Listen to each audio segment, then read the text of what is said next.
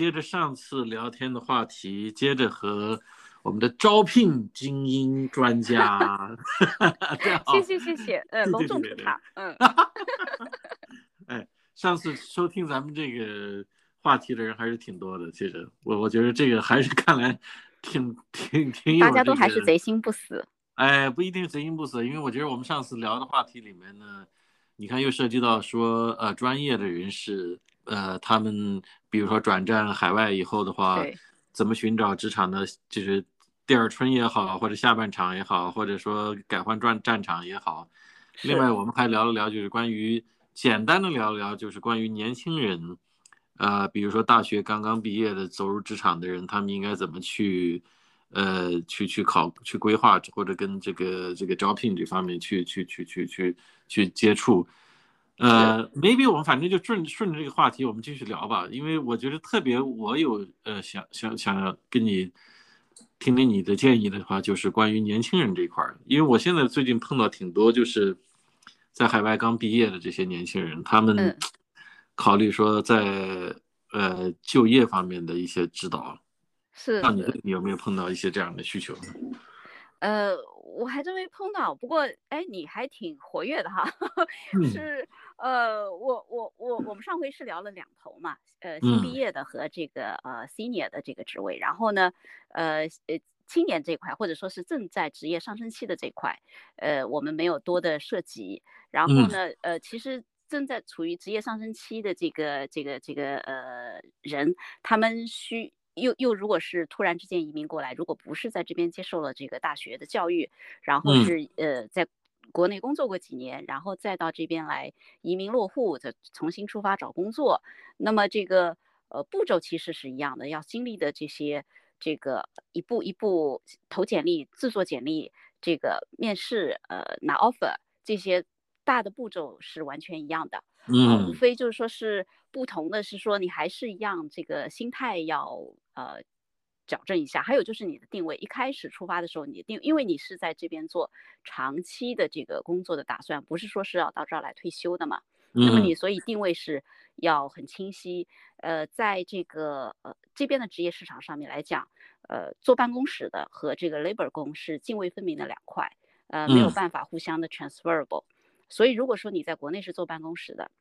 然后到这儿来，因为迫于这个经济压力，我说去大统华找一份工作。呃，案板上切肉，那这以后你要再转职成为这个办公室的工作人员，或者是这个这个这个呃呃 engineer 之类的，这就比较困难了。啊，哎，对，所以就是说你一开始这个呃自己的定位是要清晰，但我们也遇到过，就说首先办公室的工作人员和这边的 labor 工收入上面并不有巨大的差距，呃，体面程度上也没有什么差差别，都是可以的，所以反而是应该是可以。有机会这个呃释放自我了。如果说你呃心里向往的就是过一种简单的生活，那个呃以这个做做 hour 工或者是做做 project 去别人家呃帮人安个电话机啊，或者这些都呃在国内可能呃可能被轻视的这些职位，但是在这边是没有人会以很有尊严，对对是挺有尊严的一个工作。其实我们现在说的这 clarify 一下啊，我们这个现在说的是呃。B 就是就是加拿大或尤其是像呃 British Columbia 这这个这个市场，那么美国的市场的话，可能在有些地方也不一定就是跟这个情况现在是一样。我们主要是讨论是加拿大这边的一个一个就业情况。刚才戴说的这个关于手工业者，或者说有一门太好了，对有一技之长的这些人士，其实在加拿大生活是很有尊严的。我认识有一个呃加拿大人，他。呃，就是帮人家做这种怎么讲呢？叫做 handyman，这样就是帮人家去修啊，就是呃做一些房屋的维护啊，呃简单的水管的或者说电工的这些工作，呃，他其实收入都还是我觉得都很稳定。关键是，嗯，我可以看到他每年都定期去海外度假啊，啊，当然不是说豪华度假，但是问题是他过得很有尊严。然后的话，心心态也很平和，所以在这边的话，就有一技之长的人，实际上真的是不错。然后我其实也挺鼓励，就是那些如果，呃，不是年龄太大，比如说三十左右，或者说甚至四十之前来这边的这些移民的朋友的话，他们如果有这种本身就有这种技术方面的能力，或者有这种方面的爱好的话，他可以在这边学一门手艺，其实不一定非要去竞争白领的这个办公室的这种工作。对对对，看法是这样子，是这样子。我那个呃有认识的朋友，他们在国内是呃自己有公司的，呃这个这个有滋有味的住过着这个老板的生活，然后到这边来了以后，呃就成是完全拾起了自己的业余爱好，就喜欢做饭。然后就跑去这边，政府还有那个对新移民有这个教育资助嘛？对，那个会帮你付这个呃第一学年的学费，他去考了一个专业的厨师证出来，然后就跑去餐馆当厨师，挺开心的。是是是是，只不过是这边各行各业他呃都有自己行业的规矩，都基本上要去考证。呃，他其实鼓励就是大家去就业嘛，然后以不同的形式参加就业。那你刚才说的这个朋友也挺有意思，他原来是一个在国内的私人企业主的话，他到这边。可能 eventually 他仍然是一个私人企业主，不过是从事的不同的工作，对吧？是的，是的。呃，我我觉得他过得更开心了，至少对这个他个人的体验是这样子。他做的自己喜欢的工作，又有钱拿，为什么不呢？是是是是是，而且做了很多可能呃这边就是有这个机会让让很多人可以做在国内没想过的、没有设想过的一种这个这个这个这个工作，这个挺有趣的。对对，就你刚才说的特别好，有一技之长的人。在这儿能发挥所长，而且日子过得又体面，养家糊口是完全没有问题的。而且这个呃时间上也也宽裕和这个轻松很多。嗯，对。但是因为今天我们要抓住了 Dell 的这个招聘经验，然后呢，Dell 的话主要是负责给企业里面招聘管理人员，或者说呃中高级的管理人员。我们还是就着这个话题，呃，再讨论讨论。嗯。在这个招聘方面的话，加拿大我知道现在有一有一种工作叫做 contractor，对吧？还有一个，它的 contractor 和这种呃全职工作它是怎么定义的？嗯，工作呃，这个应该是每一个需求会有它的不同点。Contractor 和这个 employee 的这个最大的差别是在于有没有配备公司福利。咱们咱们中国怎么怎么把这个 contractor 应该怎么翻译？中文怎么准确的翻译？合同工。就是合同工是吧？对，啊，对，就是在国内翻译的话，这是在国内出了社会问题的时候，经常被经常被拿来做这个，对，挡箭牌的，合同工，合同工。但在但在这边可能这个合同工不一定是有这个产品的隐隐，大家不要大家不要做延伸，不要做延伸。对对对，这个 是呃，就是 直直接翻译成合同工，但是会误导。哎，对，而且大家可以可以，大家会发现在这边很多人。真的是打破了头，拼命想做一个合同工，对吧？因为合同工有无数的好处，真的很多人不愿意，他宁愿在全职工作和合同工之间选择一个合同工的这样的机会，是是不是？呃，因为合同工是不配备公司福利的，所以。呢，就是说正常情况下，合同工的这个呃是按小时来结算工资的。那么他的这个基数就会比呃呃企业内部员工要高一点，也就是说，如果你你付给企业员工是三十块钱一小时算下来的基本工资的话，合同工同一个职位可能就要拿到四十块钱一小时，因为理由很充分，我得自己照顾我自己的福利，我得自己去交养老保险、买医疗保险，所以呢，就是说是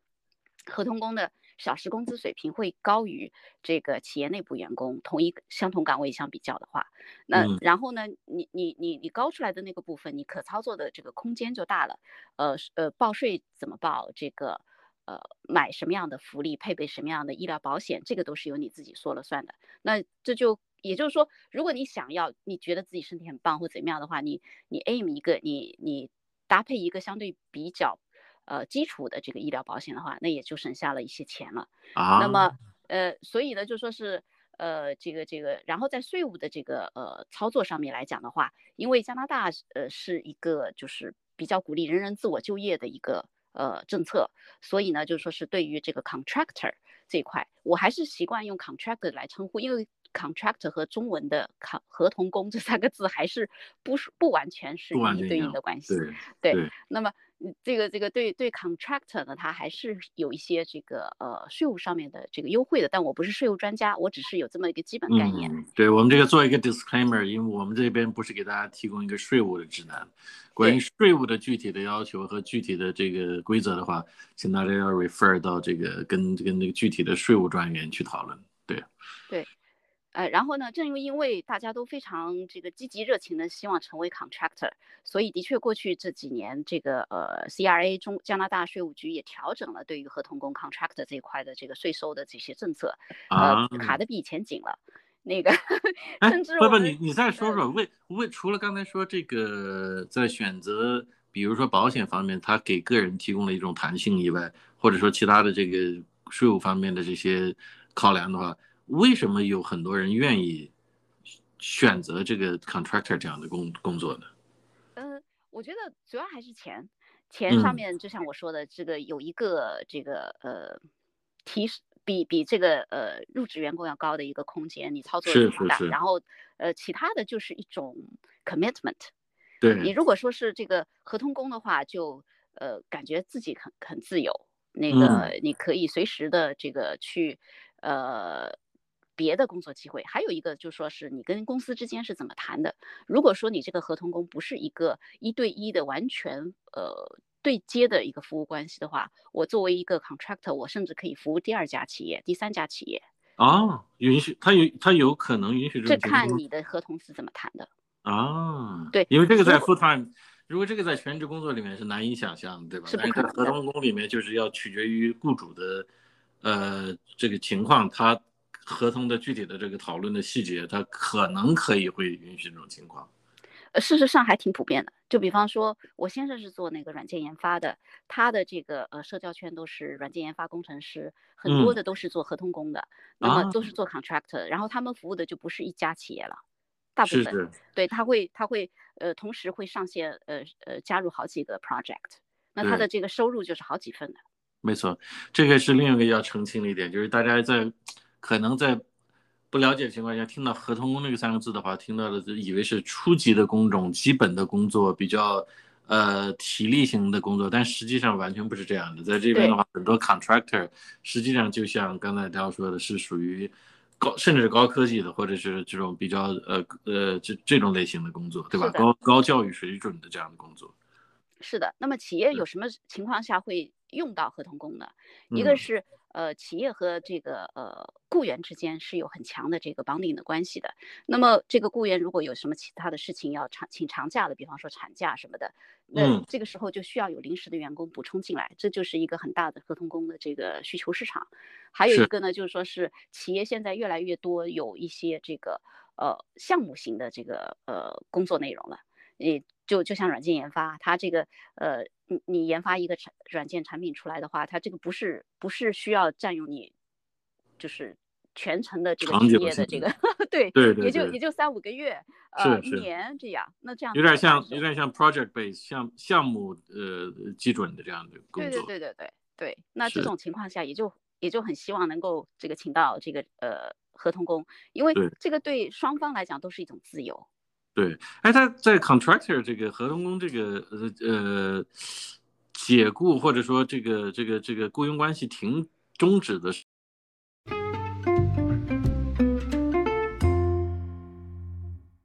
我们接着刚才话题聊关于这个 contractor 的这个这个情况。我我想问的一个问题就是说，在在这个 contractor 或者说是合同工的这样的一个呃关系下，当雇主希望终止这个，或者是其中一方希望终止这个合作关系的话，他们有什么样的一个要求呢？呃，你你还是一样要看当初合同是怎么签的。嗯，在这块有没有一个要约？呃，比方说你需不需要有一定时间的通知期？呃，在任何的一方违就是出现什么样的条件的时候可以满足这个条件了，然后就解约。比方说这个雇主呃有这个呃。损害这个合同工的这个利益的情况下，比方不按时发工资了，那个或者说是雇员泄露了不该泄露的信息的这种事情又被抓住了，这种情况发生，那么就自动解约。对，这就看有没有相应的规定了，还是看合同的这个具体条款，法律为基准。是你有什么建议吗？如果现在有周周身边有朋友在。正好有接到这样像 contractor 这样的 opportunity 的话，这样机会的话，你对他们有什么建议呢？就是说他们在谈合同的时候有哪些要注意的地方？呃，一般首先，如果说谈到这个机会，谈到 contract 的机会不是在招聘的最后一步才出现的，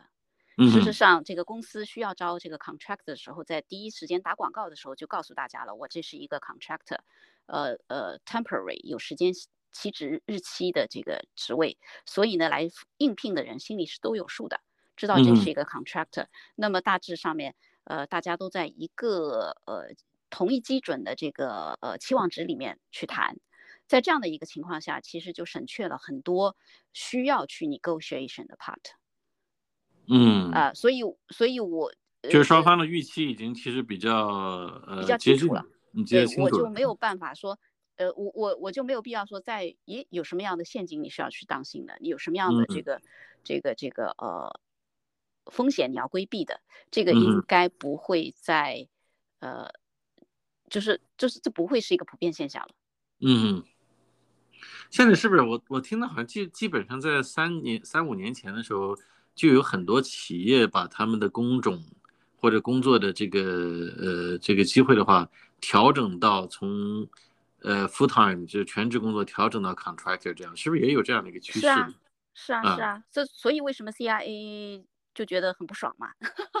其实企业为什么会有企业会有为什么会做这样的一个呃这个转移呢？呃，企业的呃他他做这样容易了呀，负担这个呃也少了呀。你一个呃。雇招聘一个员工，呃，做全职的话，那么除了基本工资以外，你还要配备相应的这个福利，呃，WorkSafe BC 要交钱，这个呃税务档案要建立，那个要出 T4 表，要这个呃要要买保险，各种各样的，呃，事实上是就是像像我先生他们公司是一个美国上市企业，在温哥华这边有一个小的这个研发团队。那么，即使是这么一个小团队，他们还需要专门去雇请一个第三方的人力资源服务公司来代为公司，对对对，发发发这个工资，呃，上保险，诸如此类的这些事情，这些都对企业来讲，呃，都会增加它的管理的复杂程度，也就呃增加了成本。如果说我把这块的成本和复杂度减掉的话，那不是对企业来讲就很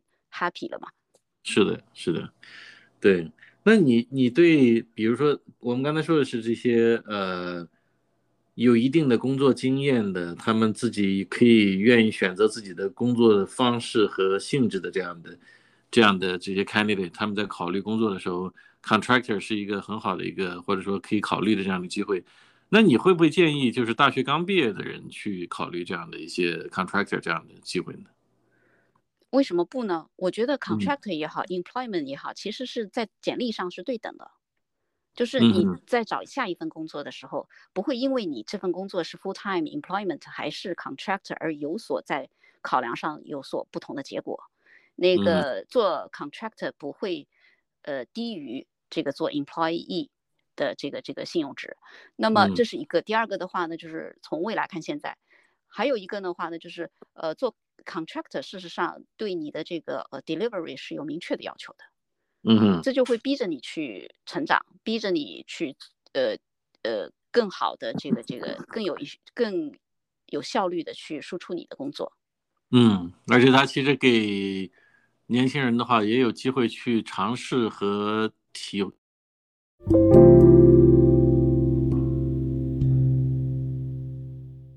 我们接着刚才的话题，就是继续聊关于 contractor 这个这个情况。我们刚才呢，呃，进了一下广告，所以中间稍微休息一下。呃，其实不是进了广告，是我们的直播信号断掉了，所以我们就 对高技术，最高技术，高技术。我们现在需要一个 contractor 来帮助我们 fixing 我们现在的情况。呃。对我刚才说，就是其实对年轻人来说，其实 contractor 一个挺好的一种选择，他可以有机会去尝试不同的样的工作的这个 opportunity，对吧？呃，接触不同的公司，然后不同的企业文化，然后的话呢，呃，又有自己足够的时间和弹性的时间去安排自己的生活，比如说旅行啊，或者说跟家人的时间，这个其实挺好的一个安排。是，呃，如果说 contractor 和这个 employ employment 有一个什么样的缺点呢？那就是职业发展这块。你如果说加入一个公司，这个呃做全职员工的话，那么你可以在这个企业内部一步一步、一步一步的呃积攒资历，呃扩大你的职权，然后往慢慢慢慢的往这个更高阶层的这个职位去前进。但是 contractor 就没有这个先机了。没有这个限制，对对对。另外另外一个，我觉得可能真的我会在咱们呃移民的这些朋友里面可以推荐这样机这种类型的机会的一个原因是，这边有很多其实有职业工作背景或者比较好的这种教育背景的这些朋友，他们可能在这边到了这边来以后的话，因为要照顾子女的这种呃教育。他可能就是在工作时间上就没有那么多的弹性，所以的话呢，他需要比如说下午三点四点以后的话要去接孩子，然后要送孩子去其他的地方参加其他的活动，但他可能只能半天或者是大半天的这样的工作时间，是不是？Contractor 有的有的公司会愿意给 Contractor 这样机会呃，立明有一点我需要澄清一下，嗯，呃，做 Contractor 并不一定意味着你在家办公，OK，呃提供这种呃。这个时间安排便利性的是在家办公的那些职位，你是公司员工，然后你也可以选择在家办公，也就获得了这种便利性，可以接送孩子。那么，呃，contract 有些职位也是要求是坐办公室的，坐班制。嗯，那所以呢，就是说是，呃，你说的这个，呃，但是大部分的 contract 是以 project 为主的，就是我们能看到的大量有 contractor 职位的这些工作，如果是呃文职工作的话，比方说。呃，软件研发工程师，那个呃，平面设计师，呃，那还有什么来着？嗯，就就这种工作，它本身就会呃有需要，就是很多的这个呃是看产出、看看结果的过程，不是那么讲究的情况下，那你就会有这种呃灵活度。明白，明白。但是现在有没有可能，就是说，因为我一直碰到。